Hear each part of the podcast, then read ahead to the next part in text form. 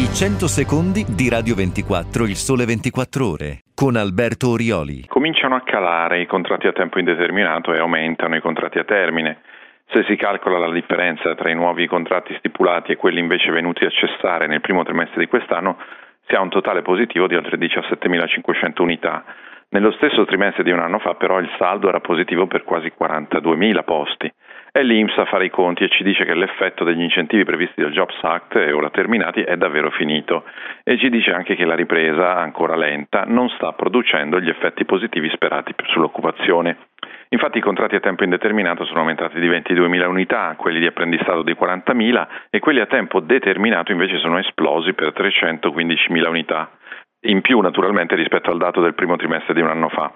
Guardando alle cessazioni, l'Inps evidenzia come nel complesso siano state 1.117.000, in aumento del 6,6%, sempre rispetto all'anno precedente, e a crescere sono le cessazioni rapporti a termine, più 12,5%, mentre quelle di rapporti a tempo indeterminato sono leggermente in diminuzione, meno 2,1%.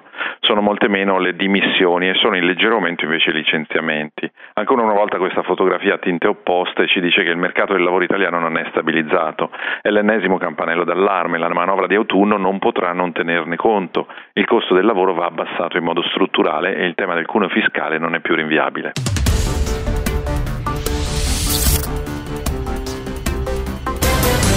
I 100 secondi di Radio 24, il sole 24 ore con Alessandro Plateroti. È passata una settimana dal grande attacco informatico globale che ha paralizzato 200.000 computer in oltre 150 paesi e qualche considerazione è possibile farla. Non sappiamo certamente chi sono i pirati, ma sappiamo sicuramente che hanno un effetto apparentemente benefico sulle borse e sui mercati finanziari. È proprio così. Se andiamo a guardare il Nasdaq, per esempio, nell'ultima settimana, ci accorgiamo che i titoli del settore della sicurezza sono proprio quelli che hanno dato sostegno al listino. Ma in realtà guardando ancora meglio, ci accorgiamo che circa un mese che è partita una corsa senza freni proprio di questo comparto. C'è un gruppo di aziende specializzate proprio nelle tecnologie per la sicurezza di internet e delle reti che sta guidando la corsa, per esempio la FireEye che è in rialzo dell'8% proprio dall'inizio di maggio, o due aziende israeliane, la CyberArk e la Point Software, una in rialzo dell'8%, l'altra del 7,5%.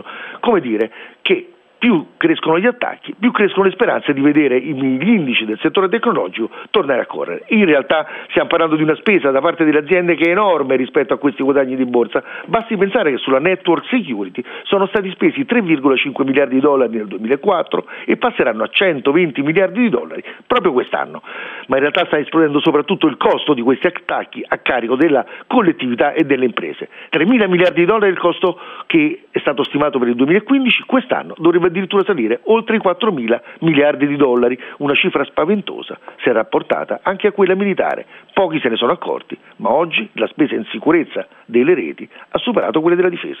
Seguici dal lunedì al venerdì su Radio 24 e RDS e in video su radio24.it e rds.it.